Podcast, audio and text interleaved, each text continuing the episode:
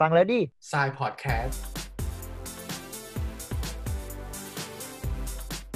สวัสดีครับ เป็นยังไงกันบ้างครับช่วงนี้ นอกจากอากาศที่ร้อนมากๆแล้ว ตอนนี้ทั่วโลกยังผจญกับปัญหาโควิด -19 นะครับ มันส่งผลกระทบต่อทุกคนจริง ๆ รวมทั้งคนทำงานกราฟิกอย่างเรานะครับ ก็โดนหางเลขไปด้วย จะหนักสุดก็น่าจะเป็นเพื่อนกราฟิกสาย Organize Event ยังไงผมขอเป็นกำลังใจให้กับทุกคนนะครับ สำหรับหัวข้อในวันนี้ผมจะมาพูดถึงการทำกราฟิกสำหรับโซเชียลมีเดียอย่าง Facebook หรือ Instagram นะครับ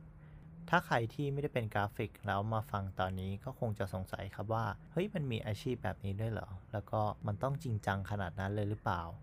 ซึ่งก็ต้องบอกว่ากราฟิกก็ต้องปรับตัวนะครับ ยิ่งในโซเชียลมีเดียมีผู้ใช้งานมากขึ้นเท่าไหร่ การขายของและการสร้างแบรนด์ผ่านแพลตฟอร์ม พวกนี้ยิ่งมีความสำคัญมากขึ้น บางที่เรียกตำแหน่งนี้ว่า Digital Designer นะครับ หรือว่า Graphic Designer Online บ้างก็ตามแต่จะเรียกแล้วกัน มันขึ้นอยู่กับ scope ของงาน วันนี้ผมก็เลยอยากจะมาขอเสริมความรู้ความเข้าใจจากประสบการณ์ของผมมาให้ฟังกันครับ ว่ามันมีเรื่องอะไรบ้างที่เราต้องคำนึงถึงเวลาเราทำงานกราฟิกกับโซเชียลมีเดียซึ่งต้องเน้นนะครับว่าอันนี้เป็นประสบการณ์จากการทำงานของตัวผมเอง ข้อที่1นนะครับผู้ใช้ให้เวลากับเราไม่กี่วินะครับ ลองสังเกตจากตัวเองก็ได้ เวลาที่เราเลื่อนฟีดผ่านโพสต์ผ่านเพจ ไม่ว่าจะเป็นเพื่อนหรือว่าครอบครัว เพราะฉะนั้นตัวหนังสือหรือว่าคีย์เวิร์ดหรือสิ่งที่เรียกว่า headline ต้องอ่านและเข้าใจทันที ระบุได้ว่าเราต้องการสื่อสารอะไร เราต้องการที่จะขายอะไร ไม่ว่าจะเป็นสินค้าหรือบริการ เรื่องของความสวยงามเราก็จะทิ้งไม่ได้เหมือนกันนะครับ ความสวยงามก็เป็นอีกสิ่งหนึ่งที่จะดึงดูดผู้ใช้เข้ามาในช่องทางการสื่อสารของเรา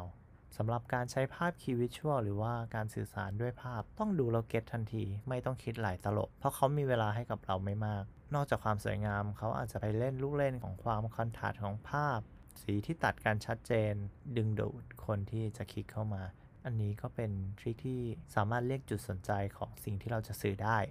ข้อ 2 การสร้างภาพจำนะครับสำหรับบริษัทใหญ่ๆ อาจจะเรียกสิ่งนี้ว่าแบรนด์ Identity หรือว่า Corporate Identity นะครับก็ตามแต่ แต่สำหรับแบรนด์เล็กๆ อย่าง SME Personal Page อาจจะไม่ต้องถึงกับขนาดที่ทำ Design System ขึ้นมา เพราะว่าอาจจะทุนไม่มาก แต่เราสามารถควบคุมการใช้งานชุดสี การใช้งานฟอนต์ หรือ symbolic บางอย่าง หรือแม้กระทั่งการออกแบบ template สำหรับใช้ในโพสต์ของเราเพื่อสร้างการจดจำให้กับผู้ใช้งานได้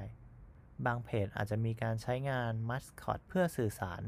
สำหรับการเริ่มต้นที่ดี แนะนำให้เริ่มจากการทำมูดบอร์ดก่อนนะครับ เพื่อให้เราทีมหรือว่าลูกค้าเข้าใจแล้วก็เห็นภาพร่วมกัน ถ้าเราทำโปรเซสนี้ได้ดี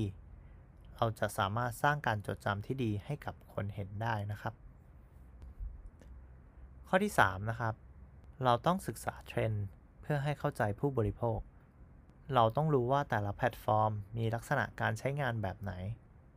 ไม่ว่าจะเป็นขนาดของภาพ หรือว่าการวางภาพแบบไหน ที่กำลังเป็นที่นิยมอยู่ในขณะนั้น เช่น การทำภาพอัลบั้มที่มีอยู่ช่วงหนึ่งก็จะมีคอนเทนต์ที่ประมาณว่า สวัสดีครับ ผมชื่อ แล้วก็กดเลื่อนไปเรื่อยๆ ก็จะเป็นภาพ ที่บอกว่า เออ เนื้อหาคืออะไร มาจากไหน อะไรประมาณนี้ ซึ่งแต่ละแบรนด์หลาย ๆ แบรนด์นั้นก็ใช้กันในช่วงนั้น เพราะรูปแบบนี้มันทำให้น่าสนใจในช่วงเวลานั้นๆ ผู้บริโภคจะเรียนรู้รูปแบบคอนเทนต์นั้นจากเทรนด์โดยอัตโนมัติ วิดีโอหรือไฟล์ GIF ก็เป็นที่นิยม เป็นเทรนด์หรือเป็นที่นิยมในที่ผมพูดไปอาจจะไม่ได้หมายถึง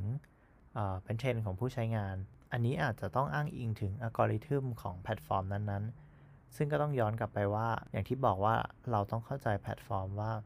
มีรูปแบบการใช้งานแบบไหน แล้วก็มีรายละเอียดการใช้งานยังไงนะครับ ข้อที่ 4 ข้อนี้เป็น basic ของการทำกราฟิก หรือว่างานออกแบบบนโซเชียลมีเดียนะครับสำคัญเลยก็คือการทำตามกฎที่ควรทำนะครับ เช่นกฎของ Facebook Text Overlay นะครับ ในงานดีไซน์ที่เราจะต้องดีไซน์ Text ให้อยู่ใน 20%ของภาพ ใน DIYDesignSkill.com ก็มีวิธีการออกแบบ Facebook Overlay อยู่นะครับ ยังไงก็ไปติดตามกันได้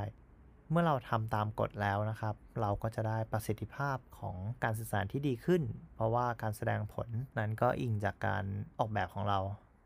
อาจจะพูดไม่ได้เต็มร้อยว่ามันมันเป็นงานของเราทั้งหมด เราอาจจะอ้างอิงจากการทำงานของ marketing ด้วย แต่หน้าที่ของเราคือการทำตามกฎที่ควรจะทำนะครับ